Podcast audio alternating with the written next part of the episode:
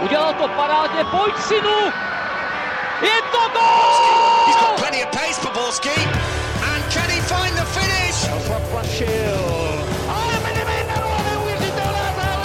Teď to chtělo přijedat Karlově do. Teď to chtělo o chviličku dřív. Heinz,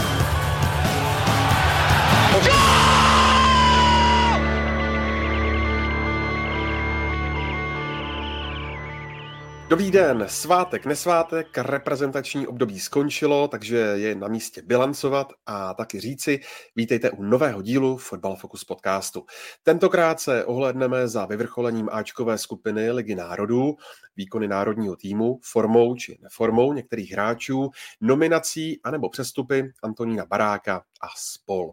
A na to všechno a mnohé další je tu s námi Jiří Feigl z Deníku Sport. Ahoj Jirko. Dobrý den, ahoj kluci. Stejné barvy, tedy Deníku Sport, hájí taky Radek Šprňar. Ahoj Radku. Nazdar, zdravím všechny. No a web ČT Sport.cz zastupuje Pavel Jahoda. Ahoj Pájo. Ahoj Ondřej, ahoj všichni. Já myslím, že kluci nehájí jenom barvy deníku sport, ale bar, hájí barvy taky Hradce Králové. To myslím, že možná ještě víc dominantně a víc dynamicky. To ještě možná dneska přijde. No, od mikrofonu zdraví Ondřej Nováček a pojďme na to. Český tým odehrál eh, závěrečné dva eh, zápasy elitní ligy národů, ve kterých jak s Portugalskem, tak i se Švýcarskem prohrál a to znamenalo sestup do skupiny B. Radku na úvod mě zajímá, zda tenhle pád o úroveň níže eh, vidíš jako adekvátní v rámci té současné síly národního týmu, a nebo podle tebe ten manšaft na udržení měl? Ale tak asi se dalo uh, očekávat, že, že to bude nesmírně složitý se v této skupině udržet. Já si myslím, pro mě třeba není ani zklamáním to, že jsme sestoupili, byť mě samozřejmě mrzí, že minimálně pro vývoj ústva by bylo důležité, aby uh, se udržel v té elitní skupině a zase se měřil uh, s těmi nejlepšími uh, evropskými celky, takže z tohohle pohledu mě to mrzí, uh, ale, ale víc mě mrzí určitý, bych řekl, uh, výkony v té v základní skupině, zejména, zejména s Portugalskem, ale myslím si, že jsme mohli hrát lípy v těch venkovních zápasech Portugalsko a Španělsku, navzdory tomu, že prostě jsou, jsou to super týmy, patří mezi špičku Evropy, ale ale eh, čekal bych tam trošku větší odvahu, trošku, trošku více snahy třeba i od realizačního týmu. A, a ten zápas portugalským vlastně to byla jako čirá tragédie a, a když se ohlídnu za tou skupinou, tak je to třeba i pod dojmem toho, že, to, že se to stalo před pár dny, tak, eh, tak mě tam nejvíc naskočí prostě to Portugalsko, bohužel. Já bych navázal na Radka jen krátce. Za mě, pokud v takovéhle skupině chceš uspět a udržet se jí, tak ti hráči musí být, nebo řekněme, klíčoví hráči, na kterých reprezentace stojí, musí mít formu buď stabilní, nebo velice dobrou. U reprezentace nastalo v současnosti to, že naopak ty klíčové postavy se dostaly do stavu, že jejich forma má k ideálu hodně daleko. Vlastně v národním týmu teďka najít hráče z těch na kterých by to mělo stát, a respektive na kterých to stojí dlouhodobě, u kterého by zmínil, má formu takovou, jakou by jsme si přáli, nebo jakou by si trenér Šilhavý přál, tak je, je v mých očích strašně velký problém někoho takového najít. A pokud máš tyto potíže, tak česká reprezentace má mnohem, mnohem výrazně menší šanci uspět proti takovým celkům, jak tady nastínil Radek, ať už je to Portugalsko nebo Španělsko, který jsou objektivně úplně někde jinde než národní tým současnosti. Jirko, co naskočí tobě, když eh, se ohlédneš za tímhle represrazem? Ehm, mně naskočí především to, jak říkal Radek, bohužel je zápas s Portugalskem, protože ten, ten považuji za strašný průšvih a to i ze, to ze strany hráčů a to i ze strany trenérů. A vlastně jakoby dokumentoval tu naši pozici v té skupině, protože eh, co si budeme povídat, nemůžeme se vymlouvat na to, že, že jsme neměli štěstí, že jsme dali tři tyčky, tři tyčky ve Švýcarsku, že jsme dostali gol v poslední minutě zápasu se Španělskem, na to se nejde vymlouvat.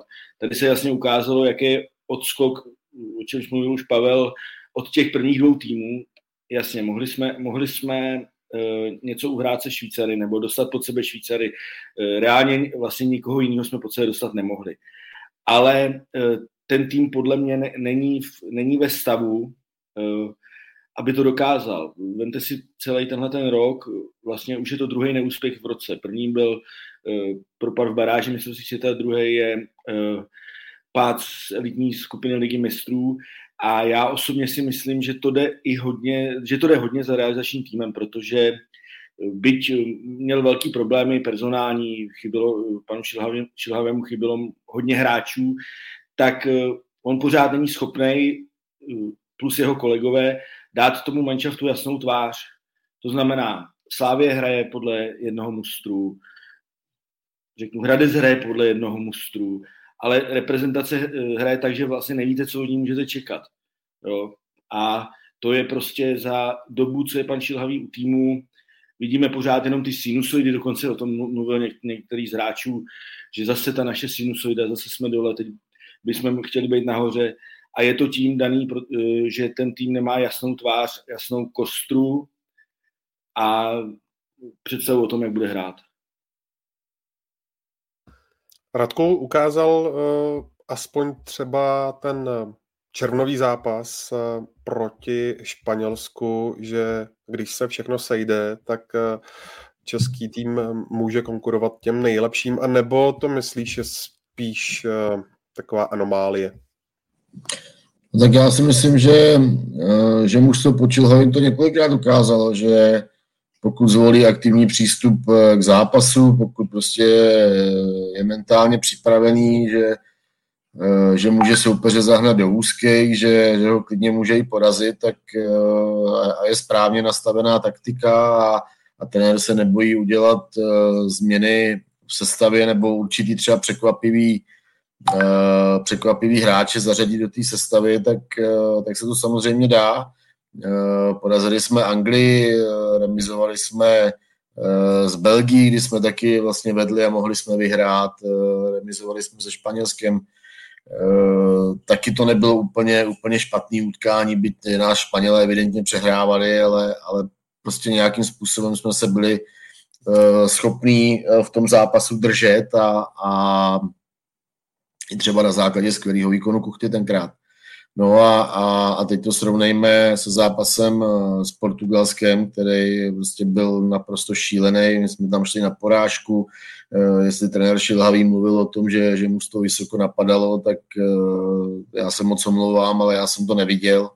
Navíc ještě v tom uh, složení uh, zprava barák, uprostřed šika a, a zleva hložek, tak, uh, tak to prostě absolutně nefungovalo. Byla to naprostá parodie na, na pressing a na to, jak by to, jak by to mělo vypadat. Eh, já si myslím, že se o to kluci ani nesnažili. Podle mě ani snad to nemohl Jaroslav Šilhavý myslet vážně, že by, eh, že by chtěl s, s takhle složenou sestavou prostě účinně napadat a dostat Portugalce pod tlak v rozehrávce, protože navíc se to ukázalo v tom zápase, že oni prostě z toho pokaždý vyjeli a, a navíc téměř eh, vždy eh, se dostali před vápno nebo do těch krajních prostorů a, a byli nebezpeční. Jo. Takže, takže jsou to takové ukázky toho, že jak, jak to jde a jak to nejde. No. A mně prostě přijde, že, že pod Jaroslavem Šelovým se to opakuje neustále dokola a, a prostě docházím přesvědčení, jestli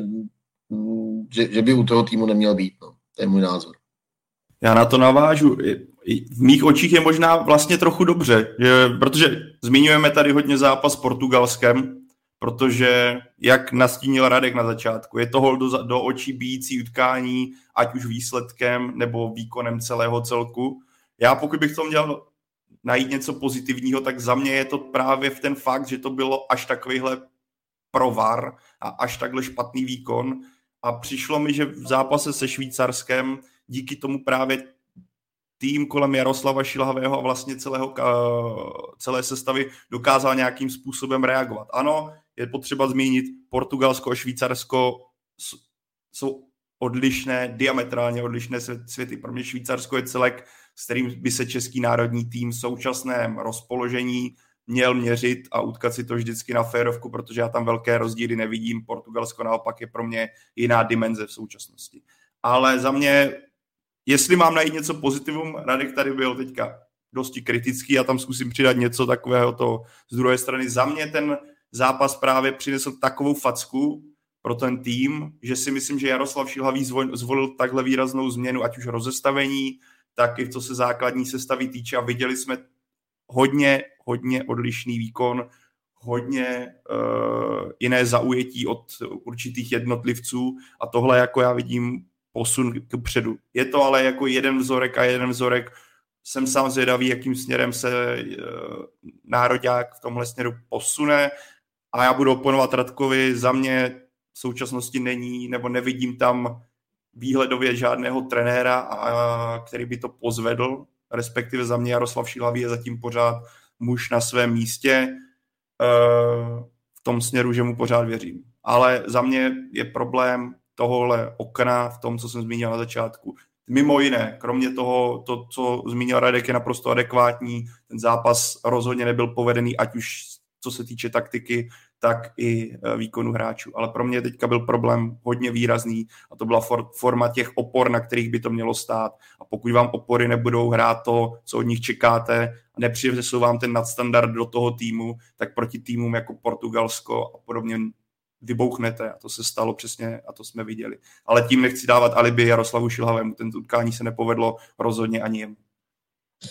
No, um, já samozřejmě uh, ono se to opakuje během, během té éry Jaroslava Šilhavýho. Byl, uh, vzpomeňme na průšvih s Anglií a výsledek 5-0, kdy prostě hráči sami vyvolali uh, setkání s trenérem o, o způsobu hry národního mužstva. Vzpomeňme si na Kosovo, pak, pak Česko taky vlastně následně vyhrálo v Černý hoře. Taky to byl obrovský, obrovský průšvih a, a velká komplikace vzhledem k postupu na mistrovství Evropy, protože tenkrát, eh, kdyby jsme neporazili Anglii doma, tak, eh, tak Bůh jak by to dopadlo všechno. Eh, vzpomeňme si na, na přátelský utkání se Severním Irskem, vzpomeňme si na přípravu před mistrovstvím Evropy z Itálií, pak jsme zase, zase jsme najednou prostě ten následující zápas Albánii doma zvládli, byť nějak, nějak super teď zase další, eh, další malé, na to jsem určitě na něco zapomněl, jo. takže se to prostě, ono se to furt opakuje pořád dokola, mi přijde, že, že, to, že to mužstvo se úplně přestalo vyvíjet po, po mistrovství Evropy a, a, a vidím to prostě jako velkou chybu Jaroslava Šilhavého, já už jsem na to upozorňoval po, eh, po Švédsku, po baráži, a taky jsem tenkrát byl pro to, aby Jaroslav Šilhavý byl odvolaný. On teda odvolaný nebude ani teď, to už víme, dle vyjádření eh, předsedy Petra Fouska, ale, ale můj názor prostě zůstává neměný. Jirku, klidně to roz, rozsekni. No, já říkám na tohle téma pořád to zásadní a to je to B, že jo. Musíte mít trenéra, eh, který by národní tým pozvedl. Já vidím u nás v Česku jenom jednoho trenéra, a ten, už jsme se o tom tady bavili několikrát, a ten je prostě nedostupný, a to je Jindřich Trpišovský. Při vší úctě k panu Svědíkovi, panu Lavičkovi, uh, Ivanu Haškovi, si nemyslím, tak pan Lavička, Ivan Hašek, to je jedna skupina, Martin Svědík, dejme tomu David Horejš, to je druhá skupina neokoukaných trenérů. Nemyslím si, že v tuhle chvíli by ani jedna tato skupina, která by na to šla asi trošku posím a každá trošku jinak, by ten tým pozvedla tak, že by to, že by to bylo nějak výrazný. Jo. E, navíc e, jsou tady další důvody, proč určitě pan Šilhavý nebude odvolaný, jak říká Radek, tak vlastně už to bylo řečeno, i když nesplnil první úkol, co, který dostal při podpisu nové smlouvy, tak zůstává, e, je tady euro, na euro postoupí vlastně, když to přeženu každý, jo, takže pan Šilhavý postoupí na euro, svaz není v dobrý, v dobrý finanční kondici, to znamená, byl by, byl by to další velký výdaj, pokud by byl odvolaný. A uh, pan Čilhavý vždycky má, takovou, má jednu takovou ještě schopnost. Jo. On vždycky, když je, Radek to teďka řekl řek několikrát, on když je v průšvihu, tak najednou to jde. Jo, vemte si skupinu na, na euru, t- taky to nebyla úplně nějaká velká nádhera. Samozřejmě pamatujeme si eh, Šikův gol proti Skotsku, ale jinak to nebyla žádná velká věc. A najednou přišlo Holandsko a nejlepší zápas za poslední, já nevím, dva roky. Jo? A pak přišlo Dánsko a další chyby pana Šilhavého v nominaci. Eh, vlastně výkon, dá se říct, bylo naprosto logický, že jsme vypadli. Takže on se vždycky nějak zachrání, ale říkám, já bych v tuhle chvíli já bych ho vyměnil, ale nevidím, nevidím to B, nevidím, kdo by měl přijít za něj, aby to mělo význam.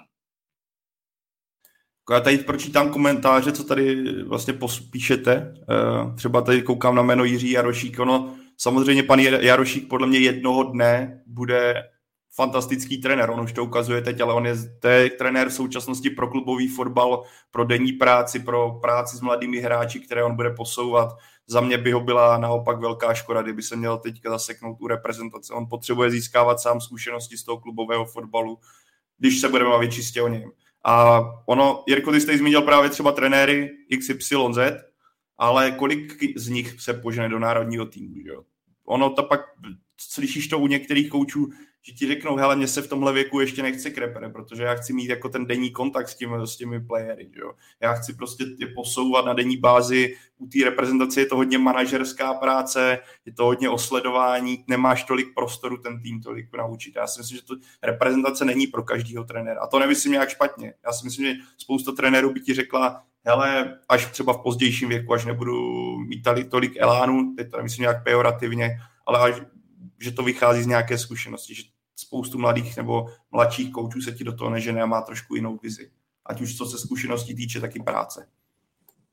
Pavle, já bych no, reagoval. Promiň, mě, já s tím úplně nesouhlasím, protože, protože připomenu pana, pana Bricknera. Já jsem ho zažil jako trenéra 21, ještě než přišel k, k Ačku a pamatuju si jeho tréninky v Blšanech s 21 kolem Tomáše Ujfalošího, Libora Sionka, eh, bratrů Doškových a tedy. Eh, to byly tréninky jako, jako v klubu. A ten tým měl jasnou tvář, měl jasně daný, co bude hrát. Jo, Marek Jankulovský tam eh, na levém beku kroutil očima, když 60krát opakovali jedno, jedno cvičení, ale pak, pak to bylo znát, kluci skončili druhý na mistrovství Evropy na Slovensku, další generace, u který už pan Bekner tolik nebyl, vlastně vyhrála euro.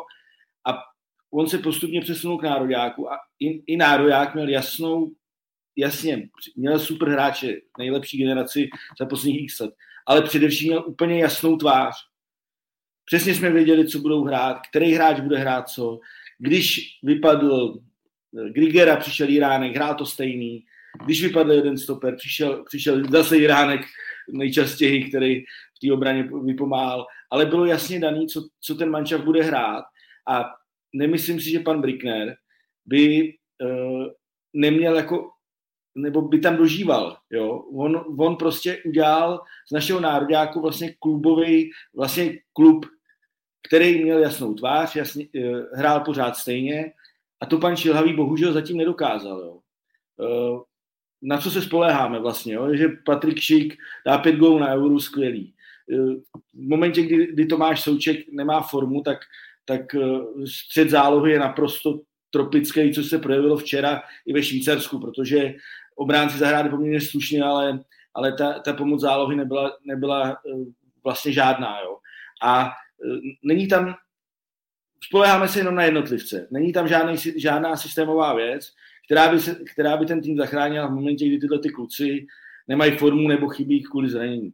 A za pana Bricknera to šlo, i když, jasně, argument je jasný, měl Nedvědy, měl Rosický a Galásky a tyhle ty borce.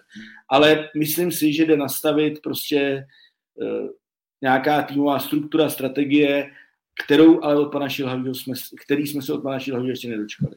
Jirko, já ti k tomu jen rychle dodám něco. Já jsem nemyslel, že by nemohl vzniknout tým, kde by nebyl vidět systém. Já jsem to myslel spíš v nárážce na to, že pan Jarošík ještě toho nemá za sebou v klubovém fotbalu hodně a za mě v tomhle věku on má ještě, dle mého, dle, jak, jak to cítím u těchto mladších trenérů, tak já si myslím, že oni chcou pracovat na denní bázi, ne na tom, že přes většinu roku sleduješ, maximálně si jako snažíš se učit, ale nepracuješ s těmi fotbalisty na denní bázi. A to si třeba myslím, že i je point u Jindřicha Trpišovského, kterého pro mě, on je pořád trenér ještě, který dá daleko víc slávy a díky tomu dá víc národnímu týmu, než kdyby měl být čistě u národního týmu, kde by právě s těmi kluky nepracoval na denní bázi. To jsem nemyslel, jak ty jsi teďka nastínil, že by trenér takového to charakteru, že by neměl dávat eh, tvář jasnou, to ne, to já s tebou souhlasím, ale já narážím na něco jiného. Jenom pro upřesnění toho,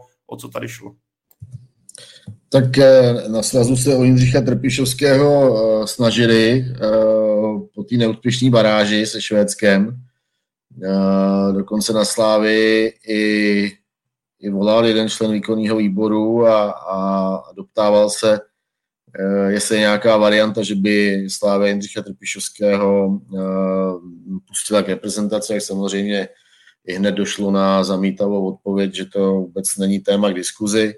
No, řešili se tam i další jména. No já, eh, já samozřejmě třeba nabízím, nebo myslím si, svaz to, na, na svazu to cítím momentálně úplně jinak, jo, takže Jaroslav Šilhavý tam má plnou podporu a, a bude dál pokračovat a a stoupí do kvalifikace o mistrovství Evropy, ale já si třeba myslím, že kdyby svaz oslovil Martina Svědíka, tak si myslím, že by třeba nemusel být úplně neúspěšný, no, protože Martin Svědík je dlouho ve Slovácku, e, splnil si tam vlastně všechny, všechny svý sny, dostal mu to do Evropy, dostal ho do základní skupiny konferenční ligy a úplně si nemyslím, že by měl motivaci, jako měl třeba před dvouma, třema, třema lety ve Slovácku a navíc eh, v těch elitních českých klubech má momentálně zavřený dveře, což samozřejmě nemusí platit do nekonečna, ale, ale v tuhle chvíli to tak je. A, myslím, že zrovna jemu by se ta varianta vést národní tým a, a složit si třeba i realizační tým podle svého. Mě by se třeba u realizačního týmu Uáčka líbil Radek Babel, který odvádí výbornou práci u 19. Eh, byť třeba nemá zkušenosti úplně s dospělým fotbalem, ale, ale eh, prostě má za sebou takovou kariéru a takové zkušeností a, a teď vlastně zkušeností i dlouhodobý s trenéřinou, že, eh, že by se mě u toho týmu líbil, kdyby tam byl nějakým způsobem začleněný. A, a tímhle směrem já, já osobně bych se díval. Ještě jsme nezmínili možná jednu mm, potenciální cestu zahraničního kouče. Vidíme, že na Slovensku se třeba o něco takového pokusili, když e, tam to zatím nevychází, možná i tím, co má třeba Francesco Calzona k dispozici. E, jak to vidíte vy? Byla by tohle cesta? Někdo tady v komentářích zmiňoval, že u hokeje v případě Kariho Jalonena nebo u basketbalu e, kde Ronen Ginsburg tam to jde, tak eh, proč by to nemělo fungovat i eh, u fotbalu, kluci? Já musím říct, že mě to včera napadlo. A eh, já se k tomu stavím docela kladně v tuhle chvíli, protože jako proč to neskusit? My se pořád bavíme o tom, kdo by to mohl dělat a točíme se na pěti, šesti jménech. Dobře, Radek, Radek má názor, že by, to byl, že by byl dobrý Martin Svědík, byl by Martin Svědík dobrý, ale já si furt myslím, že by mohl ještě udělat jeden ten krok eh, do většího klubu, i když Radek měl samozřejmě správnou poznámku, že tam je to teďka obsazený v těch v top trojce. Ale teď jde o to, jestli, eh, jestli máme prostě, nebo jestli je na svazu skupina, ten sportovní úsek, nebo který vybere toho trenéra správně, protože co potřebujeme? Eh, jako nemůže přijít trenér s velkým jménem, eh, musí přijít trenér, který kompletně předělá to mužstvo a dodá mu to, co mu právě chybí. Jinak, eh, jinak tam může zůstat pan Šilhavý, nebo, ta, nebo může přijít pan Lavička a já mám trošku pochyby jediný v tom, jestli najdeme do, dostatečně jako erudovanou partu lidí, která vybere zahraničního trenéra. Jinak já bych byl v tuhle chvíli i pro. Ano, eh, teď mě trošku fíku nahrál, protože nad tím přemýšlím teď eh, v posledních, posledních minutách během toho, jak vás poslouchám. Eh, mě třeba poměrně zara zarazilo to prohlášení Petra Fouska, že trenér má maximální důvěru nebo, nebo plnou důvěru, abych, abych to citoval přesně. A, a já když si vzpomenu, co se dělo po baráži, jak se řešila sportovní rada, jak jestli vůbec má pravomoce do toho zasahovat, nemá do toho zasahovat, jestli budou chtít výkonný výbor znát jejich názor celý problematice, pak se do toho, pak vlastně o tom rozhodovali členové výkonného výboru a prostě byla to, já nevím, měsíční, měsíční procedura. A teď vlastně druhý den po zápase, kdy Jaroslav Šilhavý, tak to říkal Fíku správně, vlastně nesplnil druhý úgol v tomto roce, tak, eh, tak eh, předseda svazu řekne, že má plnou důvěru. No. Mně to přijde trošku, trošku alib, nebo hodně alibistický a, a, a myslím si, že taky to účinkování v Lize národů mělo projít nějakou analýzou, samozřejmě co nejrychlejší, protože už za měsíc eh, nebo za měsíc a půl se zase bude hrát. A, a na svazu prostě si to mohli nějakým způsobem vyhodnotit a třeba dospěli k názoru, hele, to nastal čas na změnu eh, na základě eh, této analýzy, kterou jsme si udělali nejen my, ale třeba i technický ředitel pan Psotka, tak jsme prostě dospěli k úplně jinému, jinému názoru. No. Já úplně tomu moc nerozumím. No. Proč najednou takhle rychle předseda svazu reaguje? No Rádku, já bych ti možná řekl domněnku, proč. Můžeš klidně mě opodovat, protože v červnu se prodloužila smlouva, kdybys takhle rychle když už se teda rozhodl, že do, té, do toho prodloužení smlouvy půjdeš, což tím pádem potvrdíš fakt, že přijal vyřazení z baráže o mistrovství světa a dokáže s tím trenérem dál spolu, spolupracovat, tak kdyby ho měl teďka okopávat po dvou měsících, tak by se ti to vlastně mohlo vrátit jako bumerang ve stylu a proč jste trenéra prodloužili, když mu nedůvěřujete a když zvažujete po tak krátké době změnu. To si myslím, že proč ta retorika je takhle silná a proč zaznělo takhle 100% důvěra, tak si myslím, že je to i taková jako ochraná zpráva od uh, pana Fouska, protože by se mu to novináři moc mohli vmést do tváře. To je můj pocit takový, jaký z toho mám, z toho vyjádření a z toho, co, uh, když mám dát nějakou zpětnou vazbu nebo navázat na tebe. Jinak tématu zahraniční trenér za mě. Pro mě já si myslím, že trenér Šilhavý bude u národního týmu minimálně do konce baráže o euro, teda baráže, kvalifikace o euro, kdyby to nedopadlo, a teď, jsem, no, teď, teď jsem čekal, co řekneš, jo? Jestli, jestli až do smrti, nebo mě hrozně zajímalo, co řekneš. Já si myslím, že dokonce eura prostě nebude žádná změna. To by nevím, co by muselo nastat, to by muselo v, bar, v kvalifikaci nastávat, uh, přijít nějaká totální apokalypsa. A ta pak si myslím, že můžeme se asi, bude reálná diskuze o tom, jakým směrem se reprezentace vydá. A, a myslím si, že už tím, jak tam bude trenér dlouho, tak už i ať by třeba to dopadlo euro nějak lépe, tak možná by byla i zajímavá cesta pokusit se jít někam dál, třeba to posunout. Uvidíme, jak to bude. Ale jinak za mě zahraniční trenér, proč ne? Ale Jirka zmínil dobrou věc.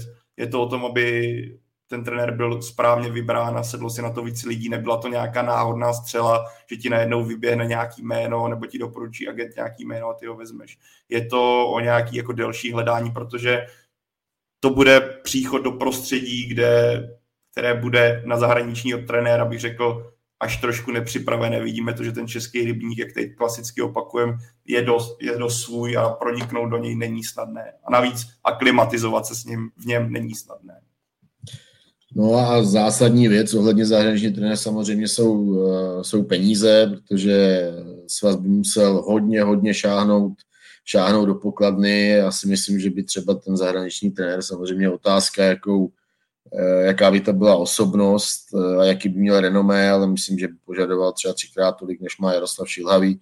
Už jenom to, že tady bude pracovat se Šikem, že bude pracovat se Součkem, s Soufalem, s a s dalšíma hráčem a s talentovaným Hoškem jo, a, tak, eh, a tak dále. Já si prostě myslím, že, že my ten nároďák nebo těch 11 kluků nemáme úplně špatně složený, jako že to, že to jsou docela docela dobrý borci, máme tam, eh, máme tam i jednu jako velmi, velmi výraznou individualitu a že můžeme prostě hrát lepší fotbal a mít lepší výsledky, než, eh, než ukazujeme. No. Plus bych rád k tomu kádru ještě dodal jednu věc krátce, když vidíme současnou 21, a k tomu se asi dost, k tomu se dostaneme, ale vidíš ten kádr, který je v 21, spoustu kluků, kteří už pravidelně hrají ligu, hrají důležité role ve svých týmech, což dřívější, u dřívějších 21 úplně nebylo pravidlem tak dozrává. Řekl bych, že směřuje to k tomu, že národní tým by mohl být ještě za pár let ještě silnější, než je do posud a ten potenciál zvednout zase tu vlajku české, české reprezentace a posunout ji o patro výš, než eh, kam to padlo po té zlaté generaci, nebo zlaté generaci, ne, generaci kolem Nedvěda, uh, Rosického spolu je celkem vysoká. Pak už bude jen o tom, jak se to uchopí a asi to, co uh, bude důležité, taky to, co zmínil kluci, aby se nastavil s tím talentovaným jádrem už nějaký systém, na kterém to bude jasně patrné. No ještě, hele, ještě k té 21. Já samozřejmě jim to hrozně přeju, ten, ten úspěch a postup na, na finálový turnaj. Na druhou stranu, jestli jste ten zápas viděli, tak, tak to mužstvo prostě to nemělo jako absolutně pod kontrolou. Podle mě, podle mě celý utkání to nemělo pod kontrolou. Malinko mě to zarazilo, asi možná pod dojmem toho prvního, prvního zápasu, který jsem neviděl, ale třeba i s ohledem na to, že Islandu chybilo dost dost jako stabilní členů té základní sestavy, který, který byli sáčkem. A no a Matěj Kovář jsem že vytáhl na konci úplně luxusní zákrok, takže ono, ono to nakonec mohlo dopadnout úplně jinak. Jak říkám, je to hrozně přev, je to skvělý, je to vynikající pro jejich kariéry, pro takovou jako vnitřní motivaci všech těch kluků, ale, ale jako já bych si třeba od, od hráčů, který v té základní sestavě byli, který jsou z mýho, z mýho pohledu jako uh, velmi perspektivní, tak bych si představoval asi jiný vývoj toho, toho utkání. No, mě to trošku, trošku zklamalo. A Radku, když si to nakousil, tak mě zajímá, koho myslíš, že v těch dvou listopadových přípravách eh, proti Fárským ostrovům a Turecku Jaroslav Šilhavý z Zelbíčar vyzkouší? No, já tam vidím dvě jména. Já si myslím, že to bude David Jurásek, ten si myslím, že už určitě svojí kvalitou dosahuje uh, ty Ačkový reprezentace. Já bych se určitě nebál vyzkoušet uh, brněnského Ševčíka a přiznám se, že jsem neviděl úplně tolik zápasů Brna, ale když jsem Brno viděl, tak on prostě byl úplně dominantní na tom hřišti a má obrovský talent. Uh, takže to je další, uh, další hráč, kterýho bych uh, rád v tom týmu, v tom týmu viděl. Tyhle dva rozhodně. Eh, je otázka, jestli třeba nedat šanci Matěji Kovářovi, ale je to hodně pod dojmem toho včerejšího zápasu. Myslím, že zatím eh, ve Spartě úplně neukázal, jako neříkám, že chyboval, ale úplně neukázal, že by třeba už teď momentálně měl potenciál eh, být fáčku. Máme tam kvalitní golmany a tam asi nevidím problém. Já si myslím, že David Jurásek musí být, jako to je skoro povinnost, když vidíme, jak reprezentace má dlouhodobě problémy s pozicí levého obránce.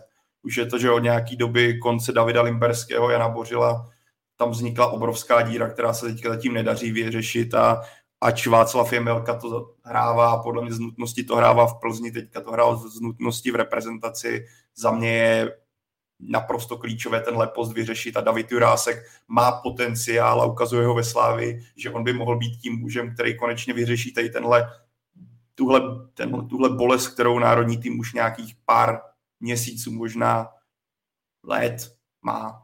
A teďka je právě přesně, jak říkal Radek, ideální čas Davidu Juráskovi dát prostor proti těm Fajerským ostrovům a klidně, ať hraje oba zápasy 90 minut, ať se, ať se ukáže, ať si zkusí, jaký je to hrát s těmi kluky, jaký je to hrát v národním týmu. Tohle je totiž budoucnost reprezentace na tomhle postu. Když ho vidím v současnosti, uvidíme, může přijít zranění, může přijít cokoliv pro platformy, OK, ale v současnosti bych řekl, že David Jurásek je povinnost dokonce od trenéra Šilhavého, aby v příštím srazu tam byl a aby hrál. Já bych tomu dodal ještě jednu věc eh, vzal bych to trošku ze široka, vemte si zápasy s Portugalskem a se Švýcarskem. Ten tým ve Švýcarsku, jasně, Švýcaři jsou slabší než Portugalci, ale byl mnohem pohyb, pohyblivější. To znamená, bylo jasně vidět, jaký hráče je potřeba, eh, je potřeba hledat do národního týmu. Eh, když si vezmu z 21 Sejka, pohyblivý hráč, Ševčík, pohyblivý hráč, já bych se koukal po, i po typech. To znamená po typech, který můžou hrát opravdu velký fotbal a ne se měřit plácnu se Slovenskem, nebo eh, nechci nikoho urazit, ale koukal bych po hráčích, který zapadnou do moderního fotbalu. Proti Portugalsku jsme měli obrovský problém, který pojmenoval i Patrik Šik s pressingem, protože prostě ta vrchní trojice, eh, byť jsou to výborní hráči, tak nejsou pohybově, pohybově na takový úrovni, aby, aby to zvládali. A když jsou na hřišti tři vedle sebe, tak, eh, tak bylo vidět že to, že to nikam nevede. To znamená, abych koukal po typech, plus samozřejmě zásadní pr- problém českého národního týmu a to je po stopera. Včera hrál Vitík s Hranáčem, nevidím tam, nevidím tam moc jakoby v tuhle chvíli prostoru šahat do 21, ale bylo by potřeba zkusit taky aspoň zkusit, protože eh, na postu stopera je tam dlouhodobý problém. Radku, bude to mužstvo eh, Jana Suchopárka na Euro 23 v eh, Gruzii a Rumunsku podle tebe konkurenceschopné? No, tak to je složitá otázka. Já to nechci střílet takhle, uh, takhle od boku, protože za prvý neznáme nominace uh, týmu, jo, to se bude všechno postupem času vyvíjet. Úplně detailně samozřejmě neznám ani, ani ty sestavy nebo prostě možný kádr těch, těch našich konkurentů. Uh, když to vezmu vyloženě jako přes, přes tu sílu uh, mužstva, tak já si myslím, že sílu má a a zase to bude, asi to bude zase hodně podobný jako, jako s Ačkem, pokud, pokud uh, to mužstvo bude správně mentálně nastavený a, a bude chtít hrát fotbal, bude chtít být aktivní a, a, a bude chtít prostě soupeře tlačit do kouta, to znamená prostě aktivním přístupem ke hře, tak tam může dokázat velké věci. Jo, je, to, je to úplně, já bych řekl úplně, úplně jednoduchý. Souhlas s Radkem, i, i v návaznosti to, co řekl k Islandu. Pokud zmiňovali jsme tady téma trenéra Šilhavého, já si myslím, že je na místě i v případě nějakého neúspěchu 21 na Euro taky zvažovat pozici pana Suchopárka. Teď to nemyslím nějak špatně vůči němu, ale když se podíváme na současnou 21, že jsme k ní odbočili, tak ta, pro mě je tam tolik talentů a tolik uh, kluků, kteří třeba v ofenzivní fázi jsou natolik silní a natolik individuálně výjimeční, že hrát s nimi nějakého Zanděura nebo to, co opak toho, co teďka nastínil Radek, by byl skoro až hřích. Uvidíme, v jaký budou pohodě v té době, kdy bude euro, uvidíme, kdo se do té nominace přesně dostane. Ale za mě i tohle je třeba na zvážení a bude to podle mě mnohem aktuálnější téma pozice změny trenéra u reprezentace potenciální, než u trenéra Šilhavého bude tohle, protože za mě tahle 21 má daleko navíc, než na to, co jsme viděli proti Islandu. Za mě to bylo strašně málo a s tím týmem, co tam teďka je. Tak se vraťme k Ačku a zajímá mě eh, ta samotná nominace Jaroslava Šelhavého pro utkání eh, proti Portugalsku a Švýcarsku, protože jsme viděli, že se tam objevili hráči, eh, kteří se s momentální formou moc nepotýkají. Co je podle vás více? Forma anebo ta zkušenost a znalost, jak to argumentuje Jaroslav Šelhavý, kluci? Já myslím, že se to nedá říct, co je víc. A každopádně musí to být zkombinovaný. A myslím si, že panu Šilhavýmu se to v tuhle chvíli ne, nepovedlo. Bylo tam moc, bylo tam až moc těch hráčů, kteří nejsou v dobrým stavu. Pokud by byli na hřišti dva a zbytek třeba plzeňáci, který, který jsou na vlně, i když dostávají v lize mistrů docela dardy, tak eh, ale jsou v dobrý náladě, vyhrávají, dostali se do ligy mistrů, tak oni pozvednou ty kluky, který nej, nejsou aktuálně v nejlepší formě, v nejlepším rozpoložení. Um, takže si myslím, že pan Čilhavý to tentokrát špatně skombinoval, ale uh, já jsem opravdu dalek toho, říkat, že by v nároďáku neměl být třeba Tomáš Souček, jo, protože Tomáš Souček je prostě eh, nebo Patrik Šik, nedej bože, jako, to, i, když Patrik, i když Patriku Šikovi to jakoby nejde, tak pořád je odskočený kvalitou vlastně od celého toho týmu. Jo. Tomáš Souček je jeho kapitán, nedal penaltu včera, to, to se ho stane, ale zase na druhou stranu byl tam, byl tam Adam Hložek, který je viditelně prostě ve špatné formě, ten by neměl být v základu. Jo.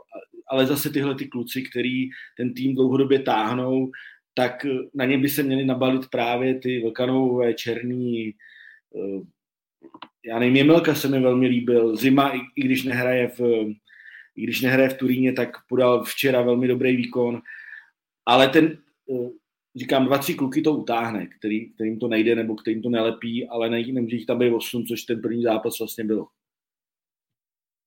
A ten opak Jirko podle mě zviděl proti Švýcarsku, kdy se naopak ten mix podařilo jako udělat, že jsi tam dal ve formě hrajícího Černýho, ve formě hrajícího Vlkanovu a najednou ten tým působil úplně jinak dynamicky, než když, když vezmeme to portugalskou sestavu, kde tam měl naopak koně, který fungovali spíš na bázi dlouhodobé spolupráci s trenérem, než na bázi v aktuální formy. Ehm, no, tak že včera Černý s Vlkanovou, tak uh, oni obrovsky pozvedli tu hru a hlavně dodali jako extrémní množství energie. Uh, Vlkanov vlastně vydržel běhat uh, celý 90 minut, Černý asi, Černý asi 80. Uh, skvělá spolupráce s Patrikem Šikem, jako fakt jim to sedlo, ty, ty útoční trojce a, a, a těžil, těžil z toho celý tým, takže to byl určitě dobrý tah Jaroslava Šilhavýho. Na druhou stranu, kdyby, kdyby se pod, proto nerozhod a, a složil třeba hodně podobnou sestavu jako uh, proti Portugalsku, tak uh, už by si člověk jako říkal, jestli to je vůbec možný. Uh, ještě chci říct Tomáši Součkovi. Uh, rozhodně souhlasím s Fíkem, jakože jednoznačně nemůže být upravované, je to uh, naprosto klíčový hráč základní sestavy. Z druhé strany, já bych si třeba dovedl představit, že Souček dostane v listopadu volno a my si vyzkoušíme, jaký to je hrát bez Tomáše Součka. Že zkusíme i jinou alternativu, nemít ho na hřišti a že kdyby prostě se stalo, že přijede z Vezemu eh, v takovém rozpoložení, jakým momentálně je teď, což prostě je to fotbal, je to sport, může se to stát, tak budeme vědět, eh, že máme tady třeba Tomáše Holeše, který už může být uzdravený a že on tu jeho pozici úplně, úplně bez problémů zastane a, a můžeme k němu jako skládat eh, ten, ten trouhelník prostřední. A to si myslím, že, že bychom měli třeba v listopadu vyzkoušet, no, že se to úplně nabízí.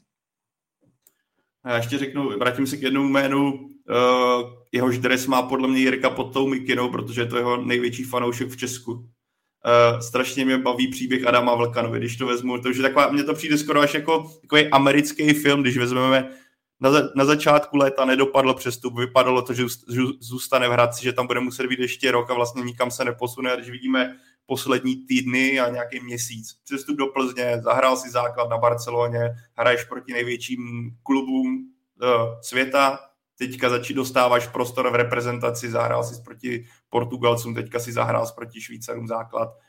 Jako, to jsem tak jako odbočil a jenom mě to strašně baví, jak ten fotbal dokáže být někdy krásný, kdy podle mě Adam Vlkanova si jako někdy v červenci říkal, ty a to je extrémně napitel a to teďka jsem slušný.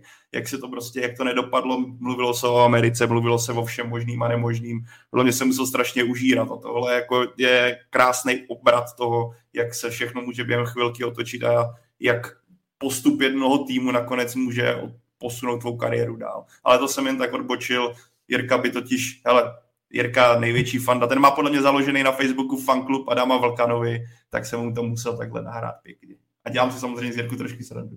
Hele, dres nemám, protože má velikost 164 a to fakt nedám.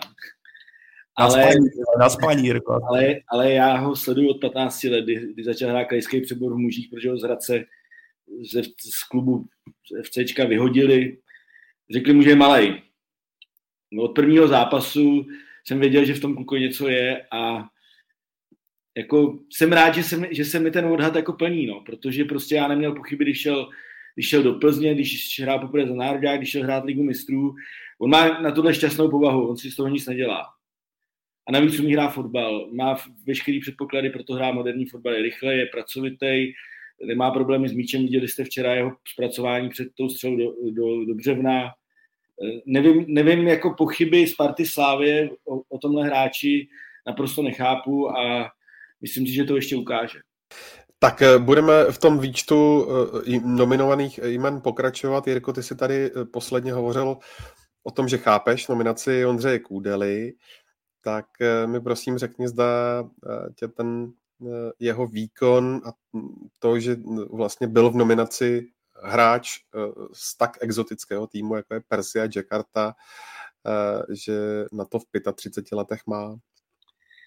No, to jsem řekl, to je pravda. Bylo to trošku pod dojmem debaty s Radkem, eh, když přišel z tiskovky a řešili, a řešili jsme, eh, jestli ten Kudela tam má být nebo ne, hledali jsme jména, eh, která by ho nahradila a nedošli jsme vlastně skoro k nikomu. Jo, a musím říct, že po zápase s Portugalskem a že i po prvním poločase se Švýcarskem si myslím, že to asi že, že měl prostě, že ho neměl pan Šilhavý nominovat. Už tam byl ten pohybový rozdíl, tam byl veliký. Proti, proti Portugalsku měl Ondřej Kudela pár takových těch svých věcí, krásně zahrávky mezi řady, protože on je prostě fotbalista. Ale eh, včera Embolo mu tam na začátku frinknul tak, že ten se na ně nestihl otočit. Jo. A prostě bohužel ten pohybový deficit a samozřejmě už i ten návyk na horší ligu byl viditelný, proto taky byl střídán už o poločase a dvojice Jemelka Zima to rozhodně odehrál líp, než když tam byl Ondřej Kudela. Takže si myslím, že nevím, jestli to dá nazvat, že, že to byla chyba, že tam Ondřej Kudela byl, ale kdyby tam nebyl, aby se vůbec nic nestalo. Ale ono, teďka já souhlasím s Jirkou, ale zmínil bych jedno B, ono to, že seš jako hraješ v Indii, hraješ, já nevím, v Americe, hraješ v Austrálii, nemusí znamenat, že nemáš na reprezentaci. Já bych, tady tihle zkušení kluci už jsou v takové fázi, že oni už to dokážou, nepotřebují ani tu soutěž tak kvalitní, ale tím, jako mají zkušenosti, to, co mají za sebou odehraný, dokážou potom přenést do toho národního týmu. Vzpomeňme, zmínil bych jméno, který pro mě je v tomhle dost výrazný, to by Alde Weireld. tohle, na tohle jsem se strašně netěšil, až to řeknu, když jsem se dělal přípravu. Hrál, že jo, belgická reprezentace, stoper, pořád v základu, je mu kolem, já nevím, 35 let. Minulou sezonu hrál v Kataru, že jo, přestoupil do Kataru po x letech v Anglii, přesto hrál v belgické reprezentaci. A bavíme se o belgické reprezentaci, hrál stále v základu, protože proč? Neřešila se liga. Řešilo se, jestli on na to má herně, rychlostně, a jestli nebo na to nemá. On ukázal, že na to má. To je podle mě příklad i Ondřeje Kůdely, který je, podle mě je nepodstatný, jestli hraje v Jakartě, nebo hraje v Číně, nebo hraje Důležitý je, jestli to dokáže potom přenést na hřiště tu svoji zkušenost a jestli tu kvalitu nadále má. A viděli jsme, že v těchto dvou zápasech, co bylo ať už v Portugalsku, eh, teda s portugalském nebo ve švýcarském, jeho forma, respektive jeho výkony prostě neodpovídaly tomu, aby byl v základním týmu eh, národního týmu. To jenom narážím na jednu věc, souhlasím s Jirkou, jenom to, že to, že hraješ exotické země, ještě nemusí být jako predispozice k tomu, že jsi automaticky špatný. Jenom prostě musíš to ukazovat na hřišti. No, ale já Sorry, já Radku budu rychlej. Ondřej Kudela tam šel po roce ve Slávě, kdy nehrál, kdy byl zraněný uh, a odešel do takovéhle ligy. Uh, myslím, že ten příklad není podobný. Ne, ne, já jsem jenom chtěl narazit na to. Jméno toho Belgičana nevyslovím, jako jo, nevyslovím. To, to nedělej. Vím, kdo to je, ale nevyslovím a nebudu se do toho pouštět. Já jsem to nechtěl Jirko srovnávat přímo, jenom jsem chtěl ukázat, že i příklady, že automaticky exotika nemusí znamenat škrtnout. Jenomže prostě záleží na tom, jak jsi na tom dobře. A jak ty správně jsi uvedl, Kůdela šel po pro zdravotních problémech, že ten sešup byl jako nějaká tam byla linka automaticky dolů, což u něj nebylo. Ale jenom jsem narážel na to, co jsem narážel.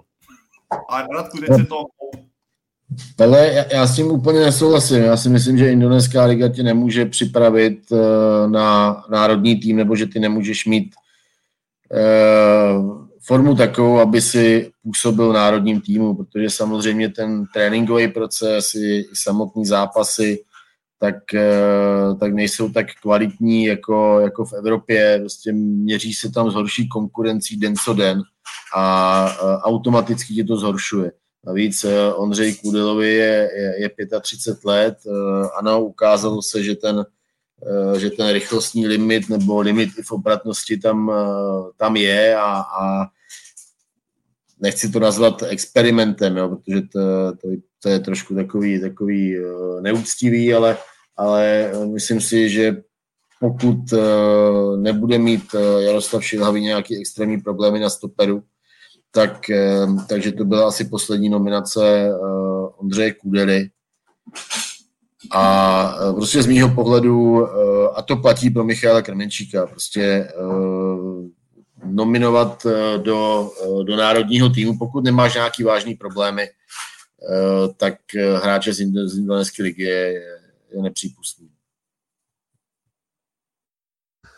Jak jste kluci vnímali uh, nominaci um, Alexe Krále, uh, který teď vlastně už nějaký měsíc hm, skoro nehraje v Šalke. Martin Hašek k němu byl před tím utkáním eh, proti Portugalsku hodně kritický, dokonce řekl ve vysílání, abych ho citoval, že to je jeden z nejpřeceňovanějších eh, českých hráčů v současnosti. A když to pak porovnáte s tím jeho výkonem, tak eh, jak to hodnotíte? Já to řeknu krátce, Alex Král za mě v tom úvodním zápase proti Portugalsku neodvedl špatný výkon a za mě byl jeden z nejvýraznějších hráčů na tom hřišti. To, že se nevyhnul taky některým chybám, to je potřeba přiznat, ale zároveň on byl jeden podle mě z mála, který si udržel nějaký standard. A k tomu B, já jsem Šalke neviděl v téhle sezóně snad ani jedinkrát, takže úplně nedokážu zhodnotit, jak on působí v německé lize, ale vidíme to, když se podíváme celkově na výkony Šalke, tak to není žádná sláva zatím v téhle sezóně, takže mně přijde, že se svezl i s tím faktem, že poslední rok on byl bez fotbalu, že? takže mě to nějaký ten jeho pozvolný start do angažma zase tolik nepřekvapuje. Ale nebyl bych tak striktní jako Martin Hašek, ale za mě pořád Alex Král má na to, aby v české reprezentaci udělal ještě pěkných pár zápasů a pěkných pár sezon. Je to jenom o tom, aby on se dostal do nějaké jako pohody na klubové scéně. A to. No já jen k tomu výroku eh, Martina Haška, mě by docela zajímalo, jak on by se cítil, kdyby o něm někdo, kdo je známý ve veřejném prostoru, prohlásil, že to je nejpre, nejpřeceňovanější trenér v Česku. Jako, jo. Myslím, že, že tyhle výroky jsou za hranou a, a, a že by si je mohl uh, trenér odpustit uh, a obzvlášť Martin Hašek, uh, který je momentálně delší vůbec angažmá. Jo. Takže mně to přišlo fakt jako trošku, eh, trošku divný. Eh, Alex Král prostě je v blbým období své kariéry, extrémně blbým období své kariéry a, a musí, se z toho, musí se z toho vykřesat, no. jinak, eh, jinak se může stát, že, že se vrátí do Česka třeba, což prostě tímhle způsobem to čeští hráči některý, někteří řeší, anebo třeba bude hrát, já nevím, Nizozemsku, Belgii nebo nějakou úplně jinou ligu, třeba druhý, uh, druhý kategorie evropský, dovedu si to představit, ale, ale já pořád věřím, že, že, v něm, uh, že v něm je fotbalovost, že, uh, že až prostě získá sebevědomí, odehraje dva, tři, čtyři dobrý zápasy a Šalke ho podrží v základní sestavě, takže najednou můžeme tady sledovat Alexe Krále, já ho mám pořád před očima, jak, jak, jak zářil v postupovém zápase eh, na mistrovství Evropy proti Kosovu, to byl jeho velký zápas a, a předtím taky odehrál jako několik nebo spoustu dobrých utkání za národní tým a e, prostě je, je to v něm, já bych ho rozhodně nezatracoval a, a já si strašně přeju, aby, e, aby byl zase tak výrazný, jako, jako byl třeba před dvouma, dvouma rokama. To, Kluci, další jméno, ano, Jirko. Eh, no já jsem jenom nechtěl, chtěl nesouhlasit s Pavlem. Eh, já si myslím, že král jenom vypadal, že hraje dobře. Jo. Jinak volil mraky alibistických řešení. Eh, on jako běhá hodně, tak jako tam víří, ale bylo to od ničeho k ničemu.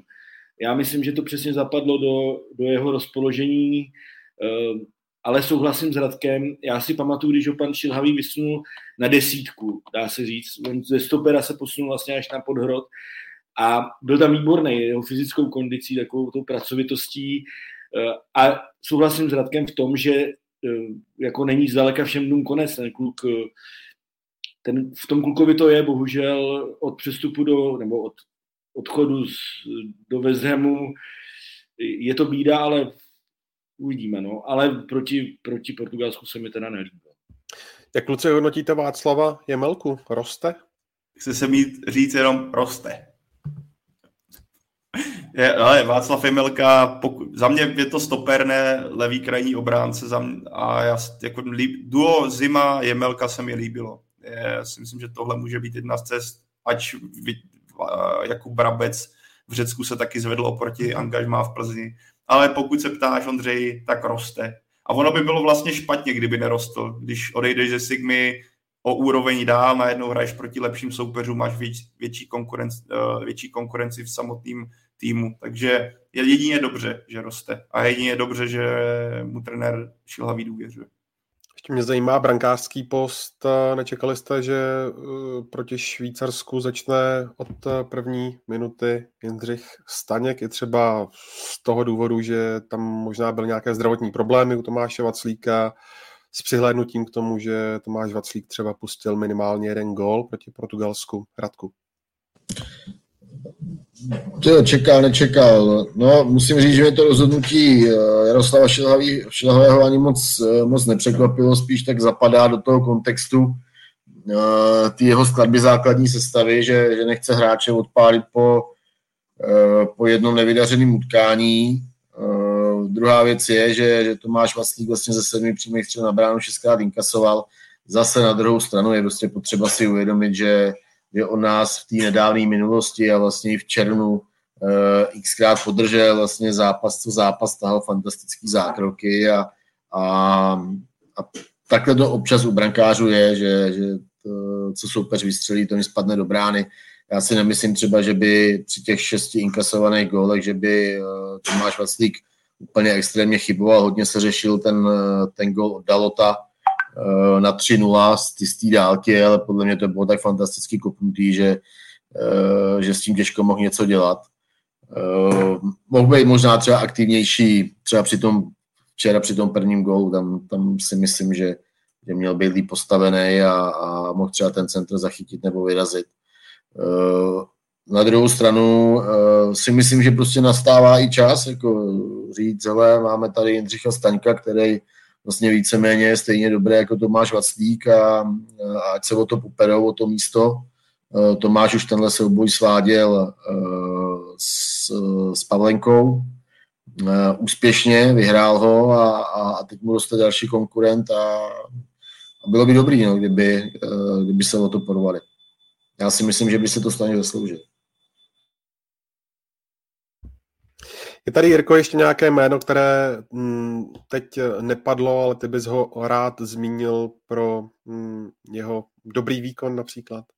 Mluvili jsme o dvojici křídel, která vystřídala i proti Portugalsku, i ve, Švýcarsku byla v základu, i proti Portugalsku byli kluci aspoň aktivní.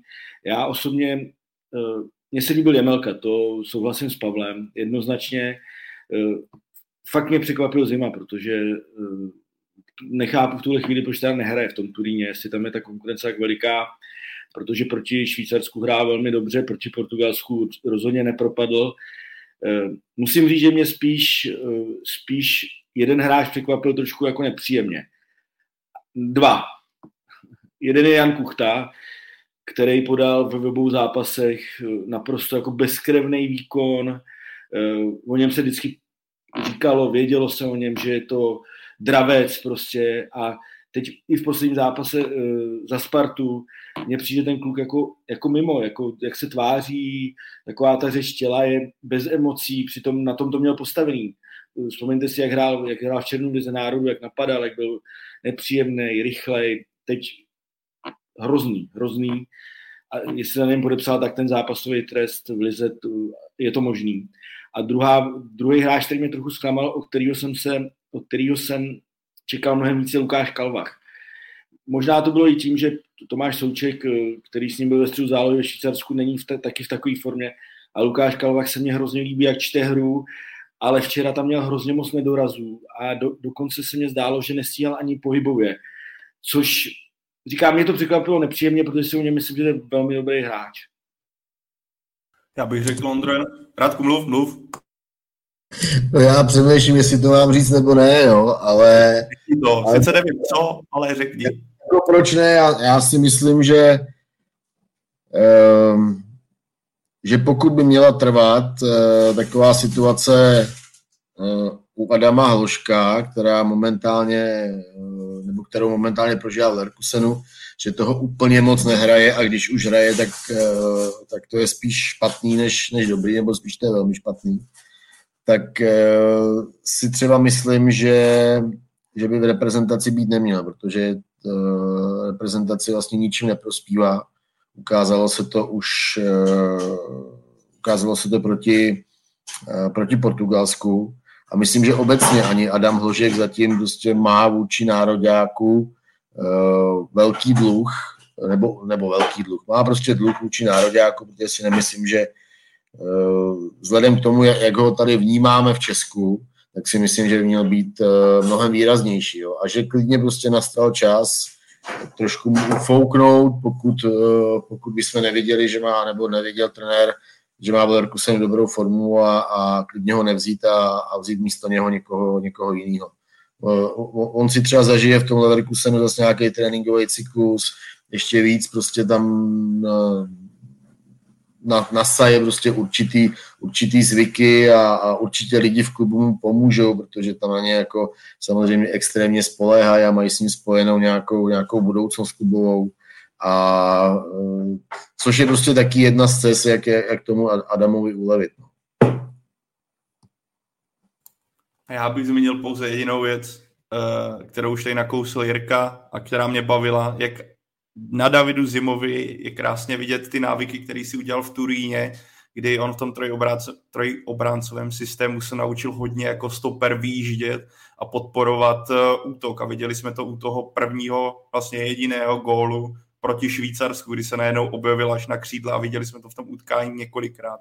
Tak tohle jsem jenom chtěl vypíchnout, jak na Davidu Zimovi je krásně vidět, jak ty jsi říkal, Ondro, jestli roste je Melka, tak vidíme i na Davidu Zimovi, jak se posouvá. A Jirka zmínil přesně jednu věc, že je strašně potřeba, aby on hrál, hrál, hrál v Turíně. Že pokud by měl dlouhodobě sedět, tak by to mohlo být problém pro něj. Zatím je to krátce, zatím měl, laboroval se zraním, což mu rozhodně nepřidalo do té sezóny. Ale já věřím, že on brzy dostane šanci a zase ukáže, že na to má, protože on je budoucnost stoperského dua, respektive stoperské profese v národním týmu. Hele, jo, víš, víš, co je obrovskou předností uh, Davida Zimy? To je jeho neskutečný sebevědomí. Mě to vůbec nepřekvapuje, že, že on v Turíně nehraje a pak tady vysekne, uh, vlastně já si myslím, že byl dobrý proti Portugalsku, jo. A, a že tady vysekne takovýhle dvě, dvě představení. Já ho pamatuju, když, když začínal ve Slávi, normálně tam přišel frajer, který mu byla nevím, 18 roků, uh, a naprosto prostě sebevědomý borec, který se nebází balon, vyrazit s ním dopředu, rozehrávat těžký míče, uhrávat složitý souboje. Vždycky tohle v sobě měl. Jo. Je, to, je to obrovský dár a, a uh, proto prostě vypadal i uh, tímhle způsobem ve chvíli, kdy, uh, kdy nehraje v Itálii. Můžu, já bych se ještě vrátil k jednomu tématu, který mě hrozně baví. Rozděl ho Radek, a to je, to je Adam Hložek. Mě hrozně nepříjemně překvapil, v jakým pohybovém nastavení nebo kvalitě byl proti Portugalsku. Byl nebobratný, strašně špatně napadal, jako kdyby napadal jen pro formu, Eh, myslím si, že rozhodně nastal čas, aby nebyl nároďáků a aby Leverkusen společně s jeho agentem i národním týmem udělali nějaký program, aby se ten klub dal dohromady. Je možný, že na něj dopadl, dopadly ty čtyři roky od 16 let, co hraje vlastně ve Spartě na nejvyšší úrovni, brzo byl v nároďáku, třeba se to na něm už podepsalo, ale je, je nutný, aby pokud má z Adama Hloška vyrůst to, co tady všichni očekávají, tak eh, se s ním musí začít něco dělat, jinak, jinak to nedopadne dobře, protože říkám, hlavně ten pohybový deficit byl příšerný proti Portugalsku. Byl by Jirko na místě podle tebe, aby se Adam Hložek třeba vrátil hostovat do Sparty? Rozhodně ne, to, to v žádném případě. Já si myslím, že je potřeba, aby byl v Německu, aby byl v těžké soutěži, aby neměl nic jistý, ale aby prostě začal jako víc dělat. Já si myslím, že konkrétně na tom pohybu je vidět, že eh, je takový stažený. To znamená nastavit program, domluvit se s Leverkusenem, bude hrát, bude hrát míň, eh, tohle rozjedem, protože v tom klukovi samozřejmě něco je, i když eh, spousta lidí říká, že je takzvaně vyhypovaný, co říká můj syn, tohle slovo, já přesně nevím, co znamená, ale asi jsem to už pochopil. Ale, ale rozhodně by měl zůstat Leverkusenu, protože tam je velká konkurence a ve Spartě už by se nikam neposunul naopak. To je Jirko přesně to, co tady píše i někdo ohledně Davida Zimy, kdyby nehrál, tak jestli by měl jít na hostování do Slávie. Jen to ne. Tihle kluci se nesmí vracet do Česka, oni musí zůstat v těchto těžkých, mnohem těžších soutěžích, větším konkurenčním prostředí a zabojovat tam, případně jít jako na hostování do nějakého horšího celku v rámci té ligy, ale nevracet se do Česka. Za mě to je obrovský krok zpátky a byl by to třeba i obrovský krok zpátky v případě Alexe Krále. Ono se o tom mluvilo, že by mohl zpátky do Česka po tom nepovedeném angažmá v Anglii. Tohle je prostě špatně. Tohle by bylo špatně a doufám, že to nenastane. Jinak Jirko, nebo kluci, jak jste mluvili o Adamu Hloškovi, co mám zprávy, tak zatím Adam Hložek taky se trochu potýká s tím, uh, jaká konkurence a jakou pozici on v klubu má, zatímco ve Spartě byl naučený na to, nebo zvyklý na to, že vlastně to na něm stojí, je to hráč, který je nonstop v základu a točí se kolem něj svět. A teď to nemyslím špatně, tak najednou v Leverkusenu zjistil, že se ho trenér nebojí vyhodit na, ze zestavy. Že najednou pár zápasů klidně nehraje. A zatím poznává, bych řekl, realitu velkého fotbalu, které, kterou v Česku úplně neměl. A já si pořád myslím, že on tu kariéru má, má talent, má potenciál, má nastavenou hlavu, eh, až se trošku na tohle navykne, na to konkurenční prostředí, udělat stále velkou kariéru, ale já si myslím, že v Leverkusenu nadále hledají to ideální místo pro něj, že on jak není čistě hroťák, není čistě křídlo, je to, jak já rád říkám, je to takový Thomas Miller, novodobý, trošku jiný, ale na tu pozici Tomase Millera úplně ideálně dělaný, tak eh, prostě najít mu to ideální post není jednoduchý. A zatím Leverkusen ho cpe do křídla a zatím to úplně asi nefunguje. A jsem zvědav, jestli trenér dospěje třeba k nějaký jako změně ideje, jako on měl na začátku angažma, jak jsme to viděli třeba u Tomáše Součka, který když došel do West Hamu, tak David Moyes ho začal využívat ze začátku jako jakousi alternativu za Maruana Fellainiho, který ho takhle využíval v Evertonu, teda vysoký hráč, podhrot, No ale časem zjistil, že to úplně není ono, našel mu to místo, které bylo pro Tomáše Součka klasické, na které on byl zvyklý ze Slávy. Jsem zvědavý, jak se třeba vyvine tohle v tomhle směru vztah Adama Hloška a Leverkusenu a samotného trenéra, ale v jeho neprospěch hraje taky jeden zásadní věc, která je jedna zásadní věc, kterou je potřeba zmínit a to je i případ kluku z Vezemu, je to případ i Patrika Šika, který je v Leverkusenu, můžeme se bavit i o Tomáši Vaclíkovi v Olympiakosu. Všechny tyhle týmy nehrají dobře, nedaří se jim, Vlas, ve vlastních soutěžích se jim nedaří, ty kluci se s tím svezli a je to potom vidět na hřišti. A proto Patrik uh, Adam Hlož, když přišel do nového prostředí, kde si na, na které si zvyká, tak uh, najednou na něj dolíhá i to, že ten klub je pod obrovským tlakem, že nebojuje o titul, nebojuje ve špici tabulky, ale topí se v herní krizi a tohle potom se přináší na, samot, na Adama Hloška. Tak eh, je to, jak říká Pája, jenom připomenu, že Leverkusen je teď eh, vlastně krok od sestupu Bundeslize eh, s nějakými pěti body. V Lize mistrů si alespoň po tom výbuchu s Brugama spravil chuť, protože porazil Atletico Madrid co Patrik Šik? Patrik Šik, a když to vztáhnu třeba mm, takový oslý můstek, a, a, národní tým a penalty v prvním utkání proti Portugalsku, Patrik Šik nastřelil břevno v druhém utkání, Tomáš Souček to střelil hodně čitelně. Je tam nějaký problém s desítkami Hradku? je, tak je, no, tak nedali jsme ani jednu penaltu, e, měli jsme dvě, v každém zápase jednu, ale, ale zase, víš co, šik penalty bude dávat, já si myslím, že klidně se měl k tomu včera postavit, fláknout to pod břevno a, a, a nazdar možná to měl kopnout i do stejného místa, která o trošku níž a uh, ukázal by, ukázal by sebedůvěru, ukázal by lídroství v tom týmu a myslím, že třeba jemu osobně by to pomohlo, že by tu uh, špatnou zkušenost z Portugalska zahnal.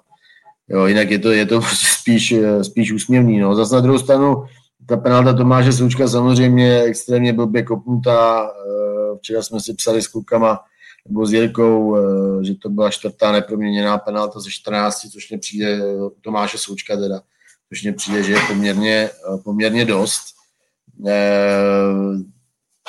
byla to spíš škoda v tom, v tom, že se mohli vyrovnat na 2-2, já nevím, chyběla by necelá půl hodina do konce zápasu, nebo půl hodina do konce zápasu a, a třeba bychom se teď bavili jinak, jo? třeba bychom vyhráli 3-2, mohli jsme se udržet eh, v té elitní skupině, ale, ale eh, každopádně já příště zase očekávám, eh, pokud bude na hřišti, že bude kopat penaltu Patrik Šik. Tak, já bych tomu jen dodal, že mě překvapilo, kolik reakcí bylo na sociálních sítích, že to neměl kopat Tomáš Souček a proč to kopal Tomáš Souček. Pro mě to bylo naprosto pochopitelné, proč to kopal Tomáš Souček. Jsou doučení střelci a v takový moment ukazuje lídr, jestli si věří. Já si myslím, že Tomáš Souček, kdyby si nevěřil, tak to kopat nejde. A naopak ukázal, že si věří, že byl podle mě tam byla i komunikace s Patrikem Šikem o to, kdo to kopne a Tomáš Souček v tomhle směru jasně naznačil, že on si naprosto důvěřuje a pokud je na ten kop určený, tak je naprosto pochopíte. Vlastně by bylo absurdní, kdyby se k tomu on jako kapitán a lídr mužstva potom, kdy Patrik Šik gol proti Portugalsku nedal z penalty, kdyby se tomu Tomáš Souček nepostavil a libisticky by se tomu vyhl. Takže za mě Tomáš, ač to kopl teda velice špatně, eh, to byla jako zlá penalta, tak za mě je naprosto v pořádku, že to Tomáš Souček kopal. Ještě dvě jména. První zmínili jste Tomáše Součka. Neukazuje se podle vás, kluci, v jeho případě, že ty názory, eh, kdy ho někteří posílali rovnou třeba do Bayernu, že, že to bylo hodně přestřelené? No, uh, já myslím, že ne. Protože, protože Tomáš Souček pro boha má po čtyřech letech trošku horší formu. Jako. Má horší formu, prostě nehraje dobře, ale čtyři roky hrál výborně. Hraje ve špičkovém klubu Premier League, eh, který mu se teď nedaří. Tomáš Souček se s tím svezl. Na druhou stranu Tomáš Souček je jeden z důvodů, proč se ve zemu nedaří. To, je, to jsou spojené nádoby. Ale přece Tomáš Souček ukazuje dlouhodobě, že to je naprosto špičkový hráč na, na téhle pozici, buď na šestce nebo na osmice. Já osobně si myslím, že jemu ještě víc vyhovuje, když má za zádama Tomáše Holeše a to znamená, může hrát takový to box to box, jak se říká, a dokáže se dostat do koncovky, protože v tuhle chvíli, když se mu zaprvé nedaří, za druhý není Tomáš Holeš na hřišti, tak Tomáš Souček e, není moc, nemá moc času nebo moc prostoru ukázat to, v čem je výjimečné, a to je právě to dostoupení se až do vápna. Jo. Ale e, já si myslím, že to je prostě přechodná věc. Tomáš Souček je e, inteligentní kluk, který je rozhodně pracovitý, pokorný a prostě se do toho zase dostane. No. A jako je to prostě tři měsíce mu to nejde po čtyřech letech, možná ještě po delší době, takže ale že mu to nejde, to je, to je teda znát. Jako. To jsi řekl pěkně na ten závěr. to bylo znát. To já si myslím, že to je jeden taky z klíčů, proč se reprezentaci tak nedaří, když prostě Tomáš Souček je prostě středobod a pokud on nehraje dobře, téhle době, tak repres má obrovský problém. Což je ale pochopitelný, protože Tomáš Souček, jak Jirka správně říkal, v posledních letech byl natolik, se vezl na takovým tom obláčku správným, že je pochopitelný, že reprezentace na něm s ním stojí a padá. To není jenom případ Tomáše Součka, takovýchhle, takovýchhle person uh, bychom našli v lepších reprezentacích uh, po celém světě a pokud se jim nedaří, tak si tam to příští znát. A on teďka si můžeš dát to druhý jméno, který tam máš na jazyku, který jsi chtěl říct.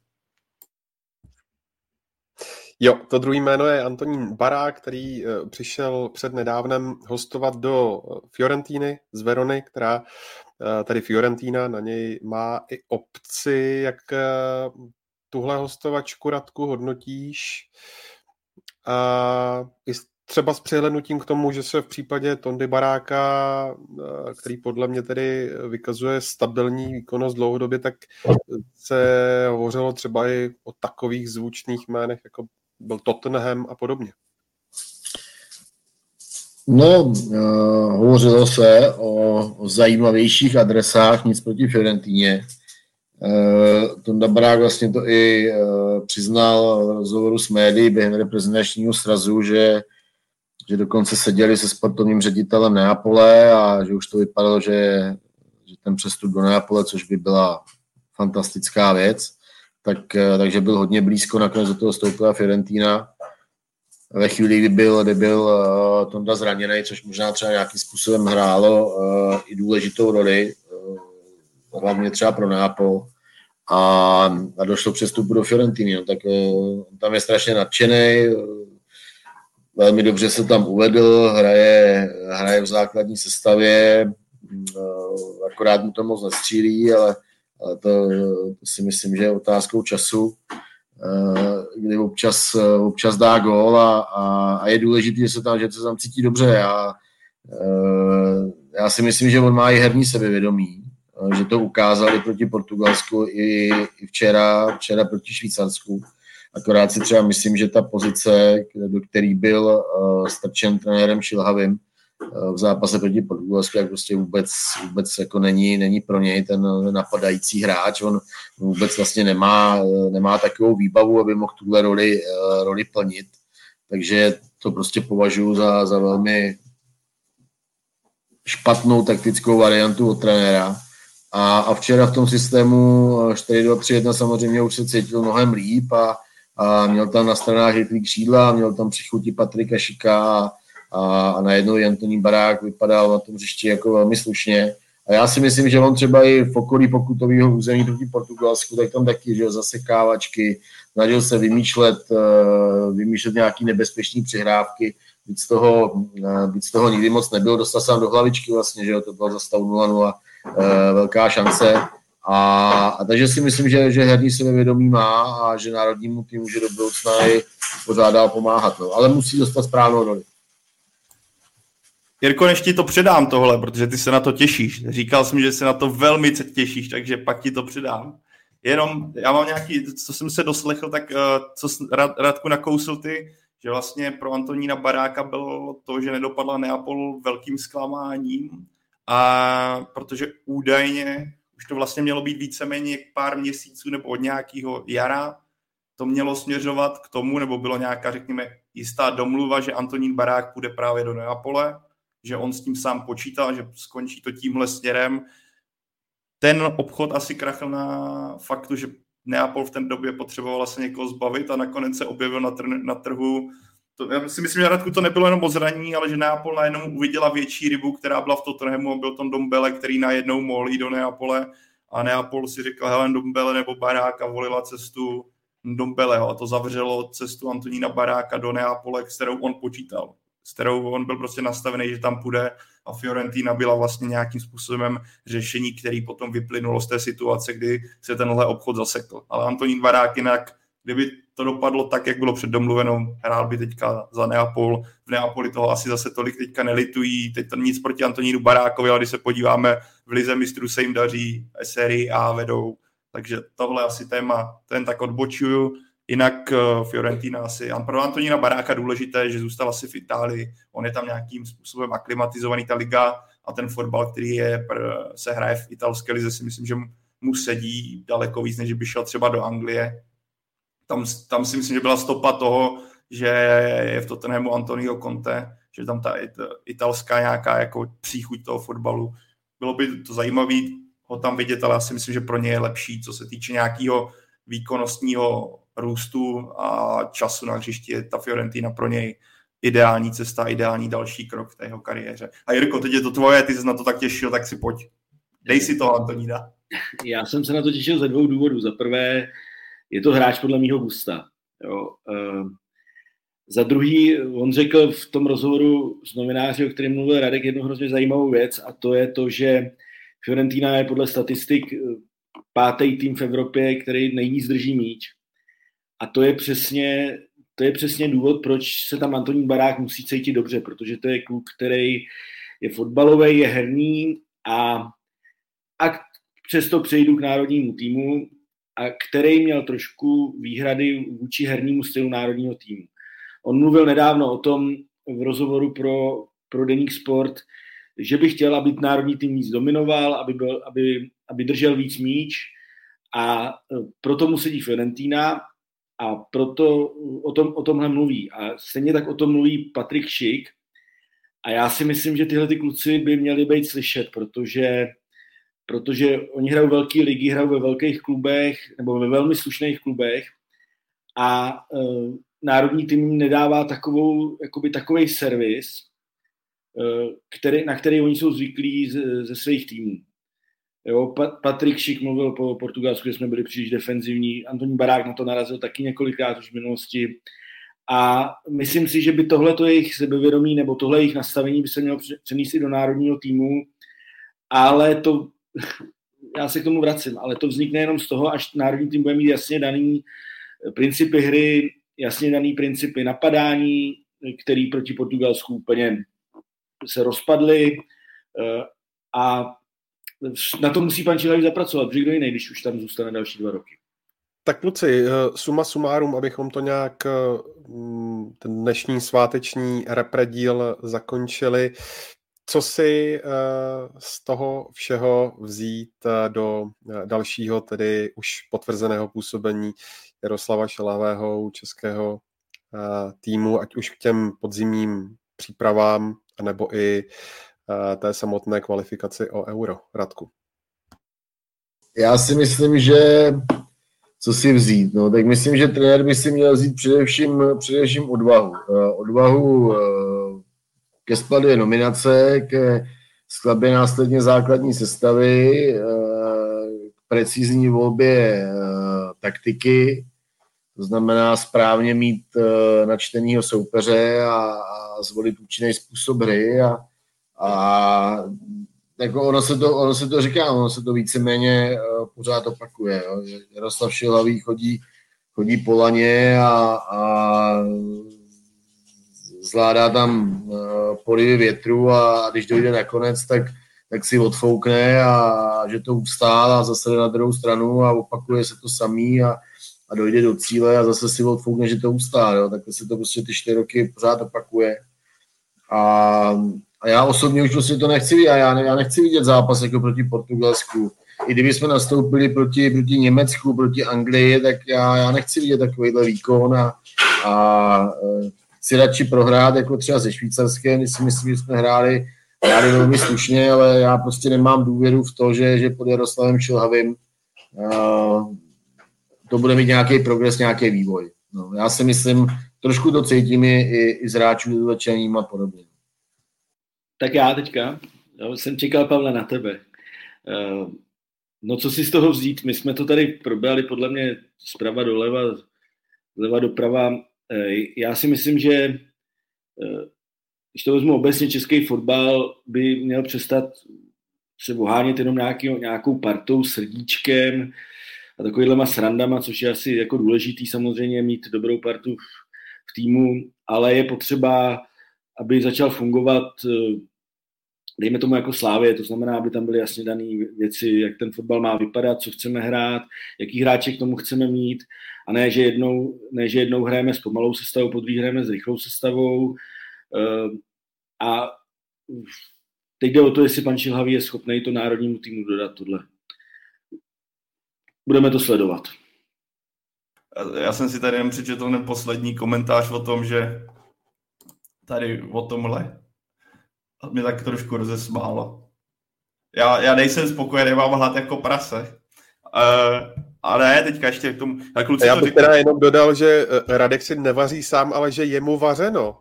Což... Je, je, jemně, jemně vařeno, ano, přesně tak. Takže naopak novináři Lidíku Sport se mají velice dobře, protože mají servis až pod nos. Ale uh, já bych ten dodal. Eh, krátce, já věřím, nebo co si z toho doufám, že si z toho trenér odnese to poučení, co viděl a že to nebude, jak Radek tady nastínil některé ty obo, eh, případy skoky, skoky, ale že se dokáže poučit z toho, co jsme viděli v zápase proti Portugalsku a pak, co jsme viděli proti Švýcarsku, co český tým dokáže zahrát.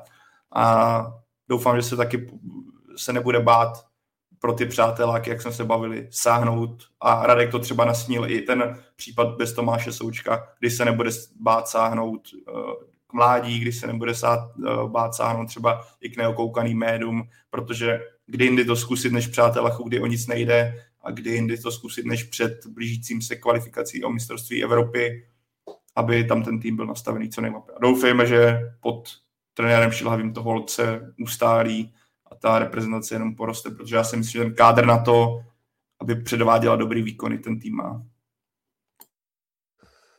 Zápasy české reprezentace samozřejmě uvidíte dál živě na české televizi a z dnešního dílu Football Focus podcastu je to vše. Já moc děkuji Radku Špriňarovi, Jirkovi Fejglovi a Pavlu Jahodovi za jejich účast a za jejich komentáře a názory. Díky moc.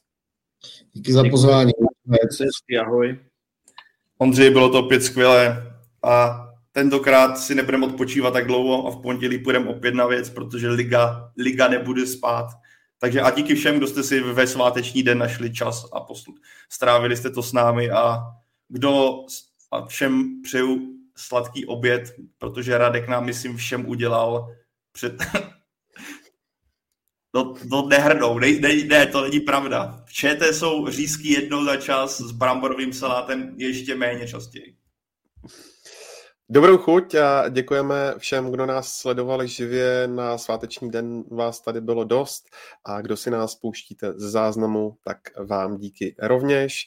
A kdo by podcastu od ČT Sport měl málo, tak třeba na webu čtsport.cz najdete i další, mimo jiné v tomto týdnu tenisový či premiérově baseballový. A my se na vás s Pavlem budeme těšit klasicky zase Eh, příští pondělí eh, v klasický čas, kdy už se vrátíme k České lize. Tak se mějte hezky.